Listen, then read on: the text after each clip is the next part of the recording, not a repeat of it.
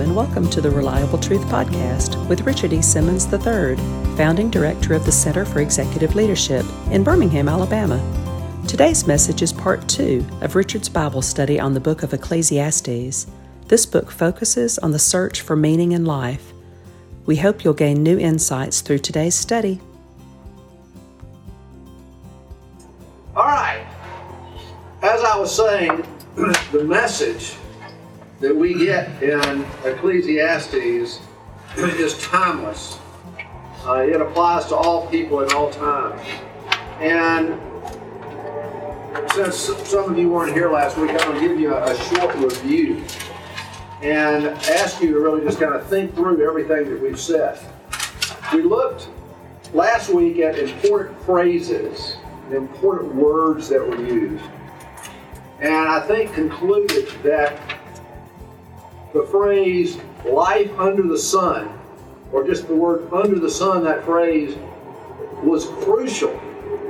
Because what that means, whenever he would say that, he was talking about looking at life as if there is no God.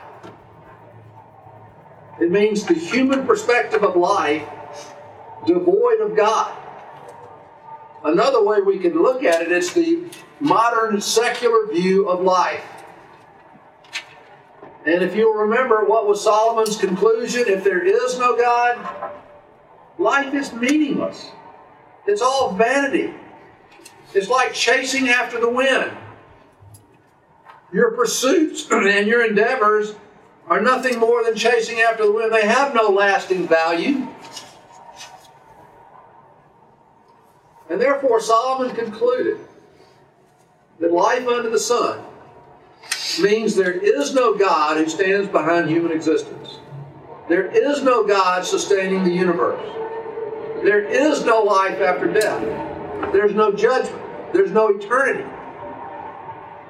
And when it comes to all the big questions that philosophers and intellectuals have asked over the centuries, there are no answers to those questions.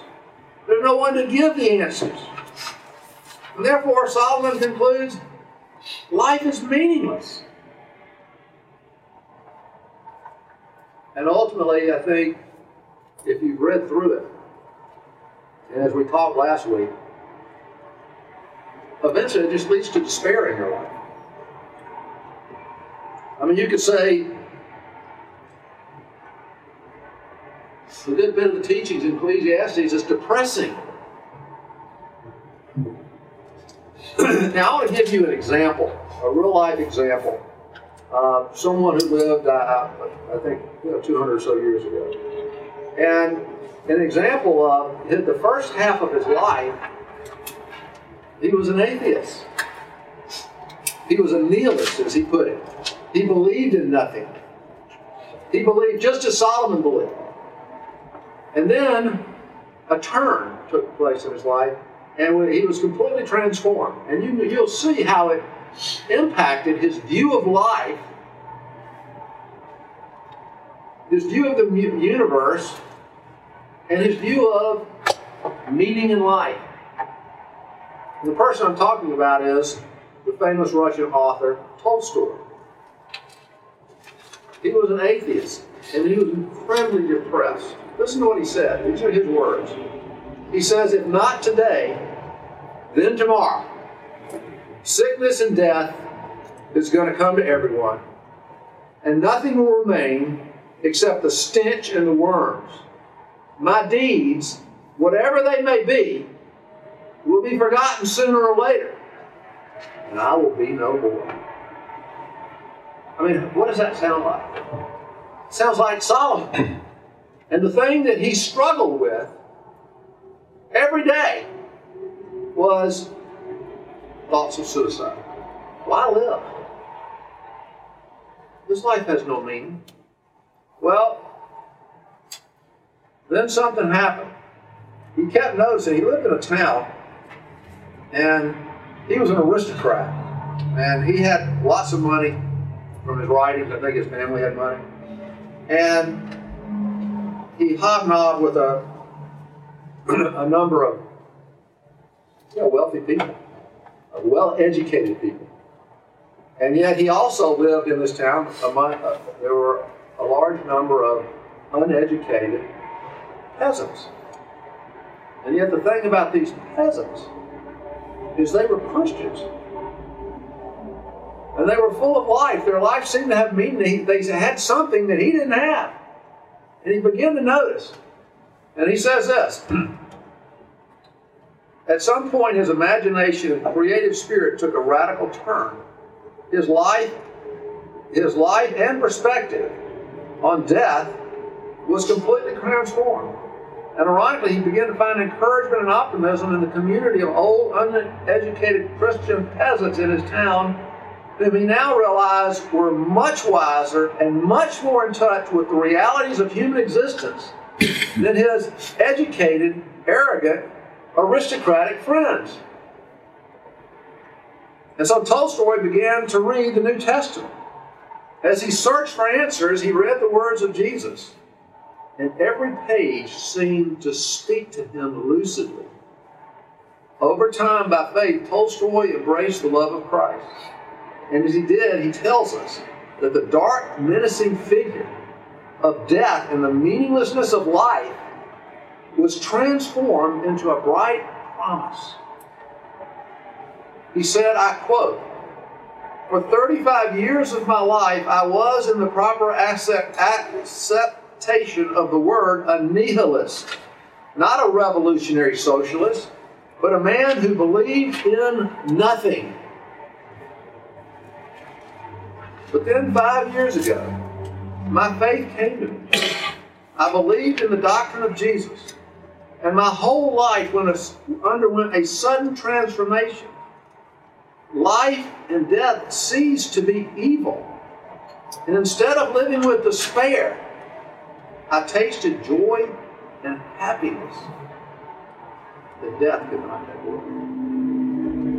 So you see, here's a guy, here you have Solomon, who has this basically the same perspective of life under the sun you see it in Tolstoy. And then you see it like we looked at last week, Woody Allen. In fact, in Allen's biography, he uses these words to describe life. Life is alienation, loneliness, and emptiness verging on madness. The fundamental thing behind all motivation and activity is the constant struggle against annihilation and death. It's absolutely stupefying in its terror and renders anyone's accomplishments meaningless. That could have come right out of the book of Ecclesiastes. But this is the question. I'm going, to say this, I'm going to ask a question, I'm going to stop and see what your comments are. If life is meaningless, and if it leads to despair and depression, what should a human being do? If there is no God, if there is no meaning to life, what should we do? Find I'll stop here. Comments. Well, who said? What did you say? I said find meaning. Find meaning. Okay. What else? Eat, drink, and be merry. Eat, drink, and be merry. Anybody else? At that point, it looks to me like death would be the only out. Well, that's that's what he that's what he thought about all the time. That's the way I feel about it too. I mean, if you get to thinking about it like he's thinking about it, there's really no sense of going any further. The sooner the end gets here, the better off you're going to be with it. All you're going to do is work, and it don't mean nothing. That's the conclusion a lot of philosophers come up with. Is you know, should I stay alive or should I not? Anybody else? I, I really do think this does explain, um, you know, why. I mean, there, there are all kind of reasons people, and I'm no sensitive to this of suicide, but I think it, it does offer an explanation of why people take their life because they see no hope in the future. And you know, there's no God there to, to, to, to give me hope. So, and I'm in a lot of pain. Why not just hang it up? And so I think that's the thinking. In fact, I'm going to talk at the BCC about a book uh, that was written on um, study that this, this, scholar did on civilization and suicide, and, and it's, it's fascinating uh, the conclusions he comes to. But anyway, Anybody else? Well, let me share you kind of. Let's talk about kind of where to get, what, what, to, what to do. What is a human? Let's let's kind of take the view that Solomon did. You know, Solomon. He kind of, if you notice, he vacillates. He starts talking about life. We're going to look at. We're going to read some scripture from Ecclesiastes. But he went from uh, looking at life under the sun, saying it's meaningless, it's chasing after the wind. But then he'll start talking. He'll bring God back in the picture particularly at the end, which is the conclusion he comes to. You know, if you haven't read the book and you listen to me speak, you're thinking, man, this just must be a depressing book to read. Stay, stay away from it. At the end, you, you get to see his conclusions. And throughout the book, it, he weaves into it. And he makes this, these statements about God and the meaning of life. But there was this famous French philosopher his name was Montaigne. He was considered the greatest French philosopher during the French Renaissance. Now, he died in 1592. That just shows you, again, how, how far you go back in time. Uh, I did some research on him uh, as I was preparing this. He, uh, he grew up in the church, and he was, I guess, what you would call kind of a nominal Christian. But at some point along the way, he lost his faith. He became a skeptic. And like Solomon, and like Tolstoy, and like Woody Allen, it eventually led him into the abyss, into despair. And he, but he was a writer. He wrote on these things. And this is what he concluded. He said, and this is kind of in, in relation to what Steve said. he realized he had to come up with a strategy to deal with the despair, to deal with what you, you, you mentioned of why keep living. And this is what he came up with. He said, facing a world without faith and without God, Montaigne suggested that finding some means of near, per- near perpetual distraction was an escape from the horror of cosmic isolation. He said, What you need in your life is a lot of variety. Because variety always solaces, dissolves, and scatters. By changing place, by changing occupation, company, new friends, new people, I escape into the crowd of other thoughts and diversions where it loses my trace and leaves me feeling safe. So, what's he saying? What's the strategy?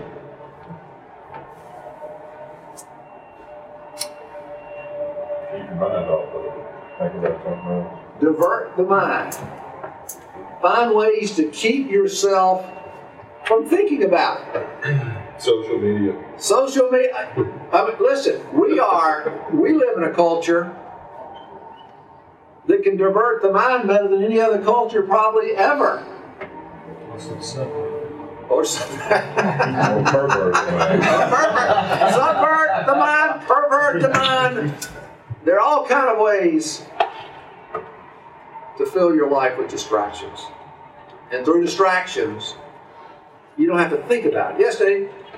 You know, he's just trying to go back into what um, Solomon talked about here earlier. You pour yourself into your work, uh, you pour yourself into chasing women or drink, or what else did he? Harems. Yeah, uh, You know. wisdom, knowledge, uh, good works. Those are distractions. They are. I mean, exactly. And I think Montaigne has just kind of updated what Solomon said several thousand years before that. Anybody else? You know, it just reminds me, the car is designed to run on gasoline. Put anything else in there, it ain't gonna work. It's designed for one reason. In relationship with God. That's that's it. And when you don't, you don't run real well. The car doesn't run well at all. And that is that that's but Jim, that's basically Solomon's conclusion, period. And it's true today.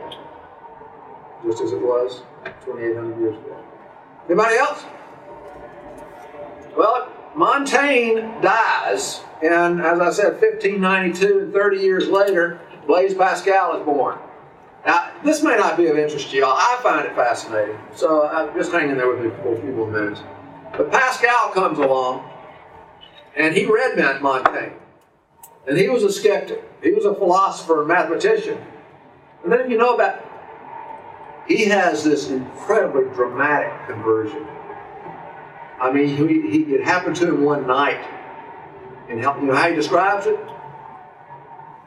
Fire.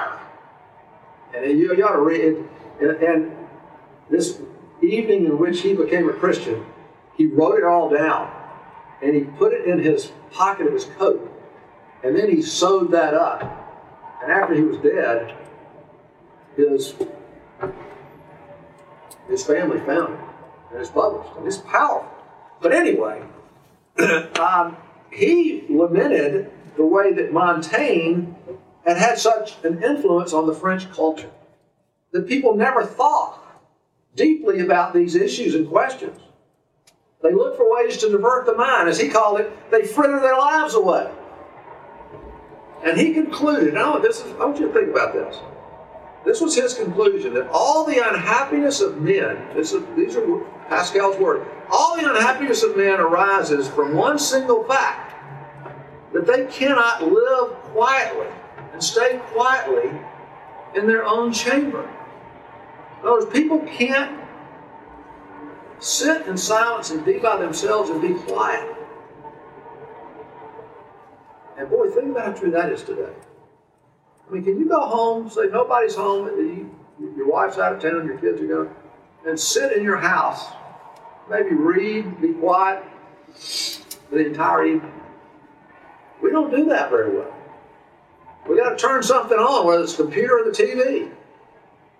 He goes on to say, men have a, have a secret instinct, instinct which impels them to seek amusement and occupation abroad, and which arises from the sense of their constant unhappiness and despair. Guys, do you see this? The landscape. All the way back to Solomon, then to Montaigne. Pascal recognizes it, then Tolstoy, Woody Allen. You see the consistency of where life under the sun leads us. And so, what do we do? We look for ways to divert the mind. And what is one of the best ways to divert the mind? Remember the last words of Woody Allen in the, in the, uh, the uh, movie Crimes and Misdemeanors, which I read last week too? He says, Since there is no meaning in life, all you can do is enjoy the pleasures of the day. Guys, and this is what our world is doing. And this is, this is why Martin Seligman, as we talked about last week, was concluded this is the reason that the baby boom generation is 10 times more depressed than the previous generation. Because when all you do is live your life for pleasurable satisfaction, you will end up empty and depressed.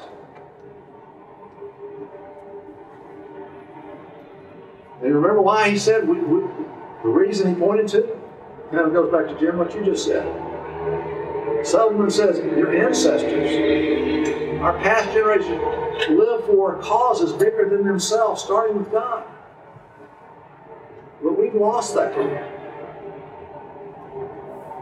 And it has to make all of you sitting around the table who have kids who are the Y generation or the millennial generation, what's going to happen to them? Where is this leading them? Any comment or question? Well, let's everybody turn to Ecclesiastes. A little longer uh, introduction than I anticipated, but uh, I think is important. And, and you know, it, it, leads to kind of a, a somber thought about our nation.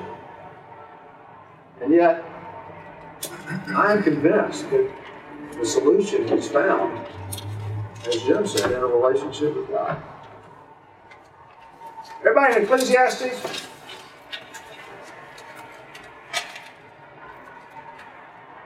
go to chapter 2.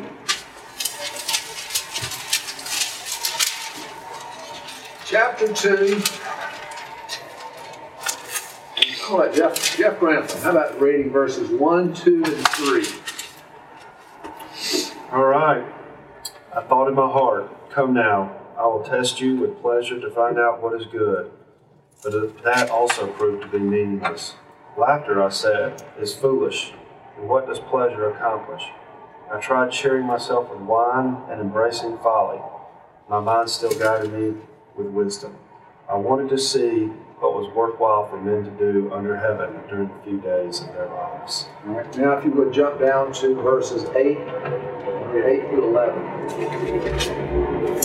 I amassed silver and gold for myself, and the treasure of kings and provinces. I acquired men and women singers, and a harem as well, the delights of the heart of man. I became greater by far than anyone in Jerusalem before me.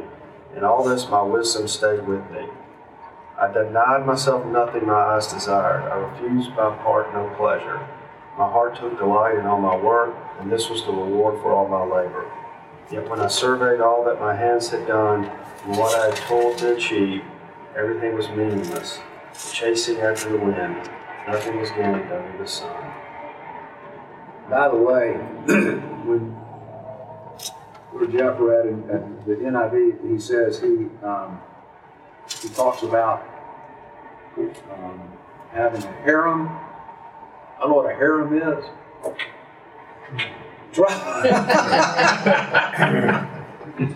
well, the New American Standard uses the word concubines. He says, I had many concubines. In English, that's a lot of women. That's a lot of women who basically would do whatever you want. They're kind of they're kind of your sex slaves, so to speak. You're not married to them, but they, it's kind of like their property that you own. And he it says he had a harem as many concubines. if you honestly think about it, guys, the best way to divert the mind from despair and a sense of meaninglessness is pleasure. I mean, think about it. Since there's no objective meaning in the universe, then we should seek subjective meaning based on what you feel. And pleasure impacts what you feel. What you feel, it's your feelings. Pleasure makes you feel good. And it's the most natural and the best diversion we have. I mean, think about it. Intense pleasure can remove despair quicker than anything. I mean, if you're down in the dumps, you take a couple of shots of whiskey and it's amazing. You feel better real quick.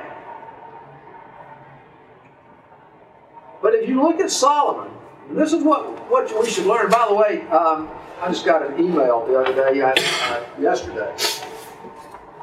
Um, as I mentioned to you last week, R.C. Sproul, or two weeks ago, R.C. Sproul came to Christ after reading Ecclesiastes, had a huge influence on him. So I read this uh, email yesterday, same with J.I. Packer, because he really causes us to take a good, hard look at life and what life is like without God. But if you think about it, Solomon, you would have to agree, had more intense pleasure than any man who ever lived. And Solomon says, as delightful as pleasure can be, it just doesn't work. It just doesn't work. It leaves you empty. And it only temporarily diverts the mind. And you know what he's saying? I'm going to show you. This is really a great insight. Ultimately, he says, pleasure will fail to distract you. Fail to distract you. It will fail to divert your mind from the meaninglessness of life. Now, let me show you where this is in, in Ecclesiastes that we just read. Go back, look at verse 3. Look at verse 3 in chapter 2. it's almost like he was experimenting. He said, I explored with my mind how to stimulate my body with wine while my mind was guiding me wisely. That's important to know. While he was going through all of this, it says, my mind was guiding me wisely and how to take hold of folly until I could see what good there is for the sons of men to do under heaven the few years of our lives. In other words, I tried to cheer myself up by drinking and embracing folly, but my mind was still guiding me. And then go down to verse 9. He says, Then I became great and increased more than all who preceded me in Jerusalem. But he says, My wisdom stood by me. You see what he's saying, and I didn't get this, I got this from a commentator, but I think it's right on. He's saying, no matter how hard I try through pleasure to divert my mind from the emptiness of life, I couldn't because no matter how hard I tried, my wisdom stayed with me. In other words, the truth of life kept breaking through. Life under the sun is futile, meaningless, like chasing after the wind, and pleasure can only temporarily divert my mind from that fact. That's what he's saying.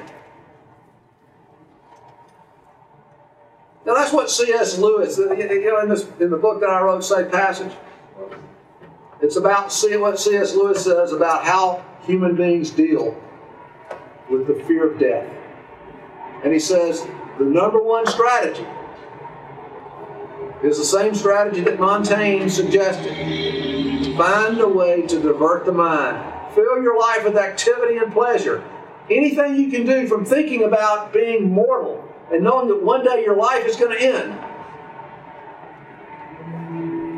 But this has the same problem exists. It doesn't work. It doesn't work. You're continually, you can try to, to get your mind involved in so many things that you don't think about it, but you know what? There are always funerals you gotta go to. And every time you go to a funeral, you're reminded one day you're gonna be in that box. And as you get older, like me, you watch your body begin to decay. You can't. I mean, I guess you can get plastic surgery and you know you work out, but that just that's more temporary. It's like I just noticed yesterday. I picked up the phone in our bedroom. We still have a landline, and right there on my wife, my wife's side of the bed, on her her her table, there's a picture of us when we got married 20 years ago. And I looked at that and I thought, good night. Man, I've aged. I couldn't believe it. But that's what that's what Lewis says. This strategy doesn't work. Trying to divert the mind off the serious issues of life doesn't work. Comments, questions? Anybody? Richard, the, uh, again, pursuit of pleasure is also as with the leads to addiction because, you know, pleasure is never maintained. The same activity will never produce the same level of pleasure. It degrades over time. So you keep having to refill it, refill it, and looking for other. You've been reading. You must have read my mind. That's what I'm gonna say. What you just said. What I'm gonna say next. And right on. It's it's what Keller. He talks about this all the time. He calls it the tolerance factor. Exactly what you're you're, you're saying, Mike. He says pleasure pleasurable agents give you a rush, but there's this tolerance factor. And then he is this, use this as an example. He says, let's just say you need five liters of some type of pleasurable agent, and, the, and when you ingest it into your into your body the first time, you have this great first time experience. But he says the next time you're going to need a little more, and then a little more. And our, he says our minds and our bodies adapt. And these pleasurable agents wear off in their ability to create pleasure. And he says this is how addiction happens. And then when you have an addiction to anything, be pornography, be drugs or alcohol, it could be anything. Money, it's the same thing about money. Yeah. Hey, we'll, we'll, we'll, we'll read that verse next week. But but think about it. You got two. You have two options when you're heavily addicted to something. What are those two options? Oh, come on, guys. This is a smart. This is a smart group. What? Get more. Get more. Stay on that path. Keep going. Keep pursuing, or stop. Now, if you keep going down the path, it's eventually going to destroy you in some form or fashion. It may take a while, but it'll happen. The other thought is to give up the pleasure. But you know the problem with that for life under the sun? The diversion's gone. It was a diversion you had, and now the diversion's gone. And you're back to emptiness. Unless you find, as Jim said, the car and gasoline much. That's where Christ comes in and can fill the void. Now, I don't want to run out of time on this, but this is, I think this is important. Uh, what I want to mention is one of the problems with pleasure is that it leads to addiction. It's that tolerance factor that, that Mike Caputo just mentioned. But there's another side to pleasure that maybe is not as obvious, but it's, it is truly, the social scientists will tell you, the, the problem with a pleasure obsessed society or culture is that they have a problem dealing with something that's created by it. And that problem is boredom. I never, I didn't see this. I found this as I was studying this issue. But Dr. Gene Veith says boredom is a chronic symptom of a pleasure obsessed age. And when pleasure becomes one's number one priority, the result is ironically boredom.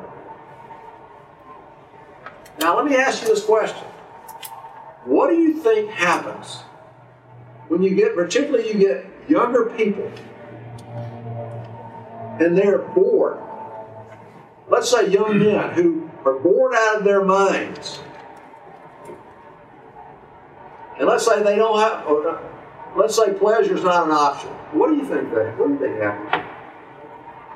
Drugs, alcohol. That, that's the natural thing. But boredom ultimately leads to aggression and violence. And that's what we're seeing out in our world. Senseless aggression and violence. Pascal said when you get a bunch of young boys and they don't have anything to do and they get bored, that's when they look for ways to torture the cat. I know, I know y'all probably never been into torturing cats, but that was maybe something they did back then. Psychiatrist Richard Winter says aggression and violence is one of the bitter roots of boredom. And Rick, if you're interested in this topic, he wrote a great book on this. This is where I got this information called "Still Bored in a Culture of Entertainment." And that's why, again, I would say it makes you wonder where this pleasure obsessed, entertainment obsessed culture is going to end up. Comments, questions? What's the name of that book again? It's called it's called uh, "Still Bored in a Culture of Entertainment," and the author is a, psychiatrist Richard Winter, W-I-N-T-E-R. So Richard is a parent of a bunch of young kids. Other dads give you the advice, keep your kids involved in a lot of stuff, keep them busy. So you're in scouts, you're in sports, you're in whatever. Is that wrong? Uh, absolutely, I don't think so. Um, I think there has to be a good balance. I mean, there. I mean, that's the one thing we talk to our kids about is a balance between their activities and their schoolwork, reading. We, we place a lot of emphasis on reading. Um, but where the problems come in is is that is is their hearts and minds from the things that they can get off of the computer. I mean, and their iPhones, and um, you know that's where so many kids get their pleasure today is, is, is and how they're entertained is through uh, electronics, electronic media, and, and old television. And then you got Netflix and all the streaming. I mean, you know, it's amazing. But I would say something like, you know, something like you you brought up scouts. You know the great thing about that? It's relational. Yep. And I want to come back to talking about that component to all of this. Anybody else? Another thing that you've talked about in the past, Richard, is amusement. The definition of amusement is without thought. We're living in a Function without thought. Yeah. um, that is amusing ourselves to death. You got a good memory, Patrick. That's right. That's right. That's, that's right on what we're talking about. That comes from, um, oh, what's the guy's name? It's good for the name of the book. Neil Postman. It's called Amusing Ourselves to Death. It's a fabulous book. It's a great read. All right. So what are we what are we supposed to do, guys? Uh, here we're talking about, you know, are we supposed to just what do we do with pleasure? That's kind of what, what the focus is today. I mean, do we just abstain abstain from it completely and say no pleasure in life? Well, you you got to step back and remember that pleasure is a gift of God. And Solomon says God wants us to enjoy life. You still at uh, chapter 2? Go down and read uh, 24 and 25. Ecclesiastes 2 24 and 25.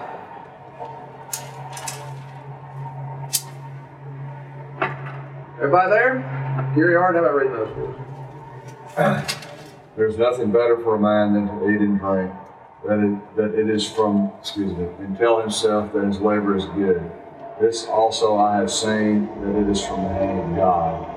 Who can eat and who can have enjoyment without So here, here Solomon, like you said, he kind of vacillates. Now he comes and he talks about enjoying life, recognizing it's from the hand of God.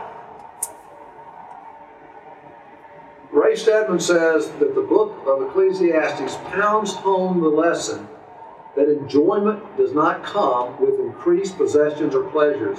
It's a gift that God must give.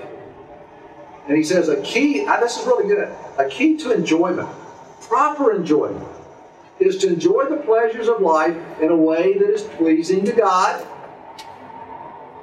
and to recognize that all the pleasures of life are a gift from God and that we therefore should consistently be giving him thanks.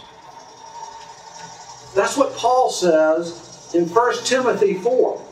So if you would turn over, let's turn over uh, real quick to the New Testament. I don't want to run out of time here. I think we're okay. First Timothy chapter 4.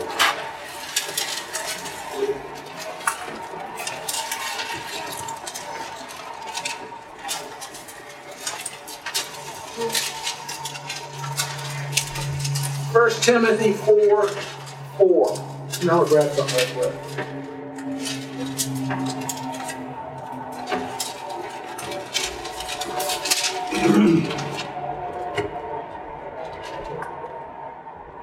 First Timothy 4 4. Warren, how about reading 4 2?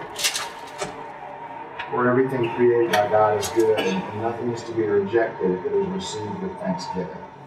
Everything that's created by God is good, including the pleasures of life. But he says it should all be received with gratitude. Now, do you remember what we said about the significance and importance of having a grateful heart? I mean, I, I kind of pound this home. This should be a significant part of your daily prayer life, is to giving thanks to God. It's the key to having a healthy soul. You remember Hans Selye? I've read this a number of times. Yeah, he was kind of the, the first true pioneer in discovering the impact of emotions on health. He wrote like 30 books on it, and he's at the end of his life, he summarized all of his research. And he said that he concluded that gratitude is the single most nourishing response to life's events. It has the most nourishing impact on your soul, more so than anything else. And so, are we, th- and, and this is, I think, what we, we can glean from Solomon's words. To receive the pleasures of life in a way that is pleasing to God, but also receive with thanksgiving, with gratitude. Any comment? Which was a TED talk in happiness that I recommend your And I start out with a psychologist who says that the key to happiness is avoid rumination. You know, get a, so, uh, entrepreneur, he said simplicity. And last year I was a monk in a monastery in upstate New York, and said exactly what you just said, all gratitude. Anybody else? Yesterday, just real quick, and I'm going to wrap this up with some words from C.S. Lewis. One thing, when we think of the word pleasure, I think we often think of, of, of, of, of things that you take into your life or you experience is what pleasure is all about. But somebody pointed out yesterday, and I, I, started thinking about it, I thought, yeah, that's true. You know what else we get a, a lot of pleasure out of? buying things. I mean, think about it. I mean, you know, we we look at money for all different types of reasons. We'll we'll, we'll get to that next week. I mean, money, you know, is important to some people. It provides some security. Uh, money is a way that, that you can make yourself look good uh, as you spend it. Uh, there are all kind of reasons. But but some people thing I like about money is they can go buy something, and when they buy it, it brings some enjoyment to their lives. I mean, it can be a, a, a new set of golf clubs, a new shotgun, a new car, but it's the same problem. the problem with pleasure is, as we've said, after you experience the pleasure, you get thirsty again. You want something else. Same thing with the material possession. The moment you receive it, the moment you get it, there's this adrenaline rush. And the, but the moment you get it, the energy and the enjoyment for that begins to go like this. And it's just a matter of time before that thing that you bought is just something ordinary in your life. And then your heart's restless again. And we make a joke about it. This is what how women do with shoes. They, they, they love to buy shoes. It gives them great pleasure. The problem is after they bought them and they've worn them out, people are seeing them, it's kind of like, I guess I got, I'm going to have to go buy another pair. But that's the way material possessions are. Which leads me to this final point. One of the things Solomon is saying is that the, the pleasures of life, and that can include the material possessions that get away, the pleasures of life can't satisfy. They're always on the down. But there's only one thing in life that has the potential, one thing in life that has the potential to grow love, in enjoyment, and in meaning over time. And that is our relationships. Doesn't mean that they will grow. Unfortunately, so many relationships don't grow.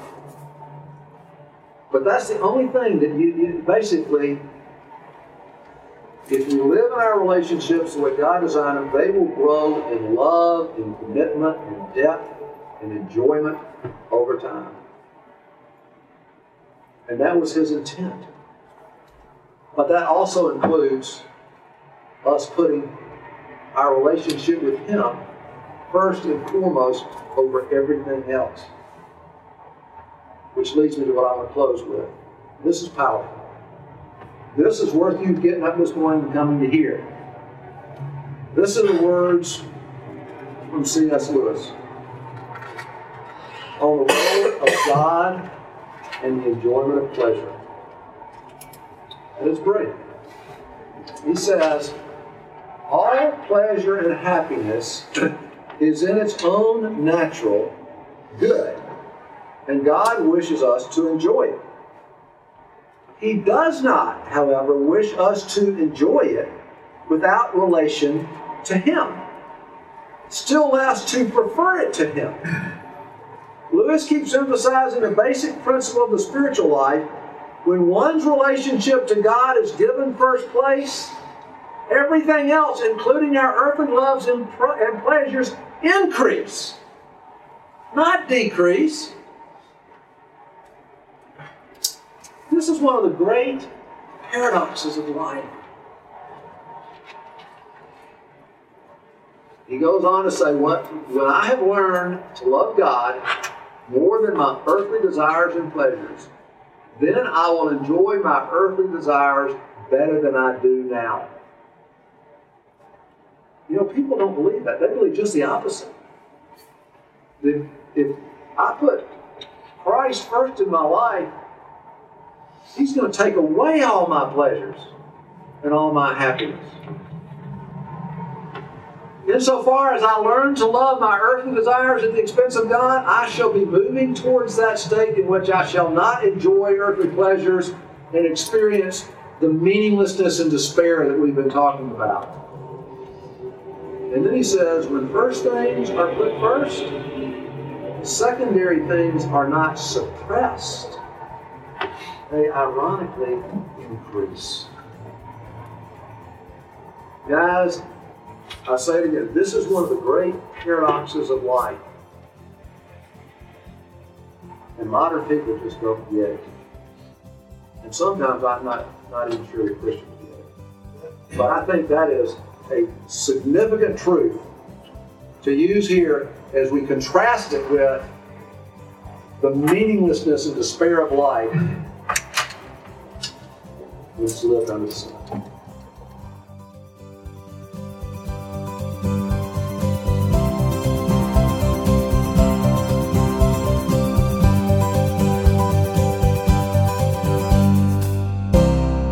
You've been listening to the Reliable Truth Podcast with Richard E. Simmons III, founding director of the Center for Executive Leadership in Birmingham, Alabama.